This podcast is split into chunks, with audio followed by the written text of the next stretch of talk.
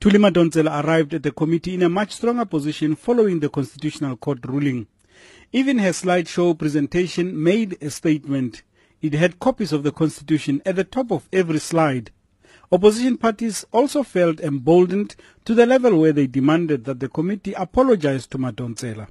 The DA's Werner Horn. If we are to learn anything from the Nkandla judgment, and if we are to turn this ship that is Parliament around to fulfill our oversight function in the correct manner, I think the first step that must be taken today is that this committee must apologize to the office of the public protector, but also to the, to the person, Advocate Madonsela, for the personal way in which the engagements with her were conducted last year. It was unbecoming of Parliament to do it in the manner we did. Steve Swart of the ACDP also felt that now that the court has spoken, the committee should acknowledge that it had erred and apologize. Chair, your own words were we should not and cannot apologize when we say the report of the public protector is misleading and has misled the nation. Now that was set aside totally. Those were your, your words in Parliament. So, Chair, we need to, at the very least, to apologize to the public protector for the manner that she was treated by this committee beyond the judgment itself. And I would think that that, as a matter of courtesy, would be a manner that we could restore the relationship between this committee and the public protector. But committee chairperson Mathole Motshekga was having none of it.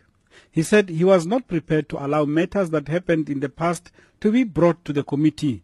He added that political parties had expressed differing views. I'm not going to have a situation where we use this forum to revive the debate and disputes of the past because the court has pronounced itself and uh, I am not aware of any party that disagrees with the court.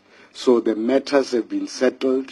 Uh, it's not for this forum to deal with those matters. Another ANC member, Mpumlwana Bunye, suggested to the public protector that even she was not clear about her powers before the Constitutional Court ruling. You would agree with me, wouldn't you, that uh, the Constitutional Court actually came up with a thing that nobody before then, or at least before the Court of Appeal decision, had an idea about the binding effect of the remedial action that even the public protector did not know. This, however, gave the public protector an opportunity to clear any confusion. All I can say is I've never been confused about the powers of a public protector.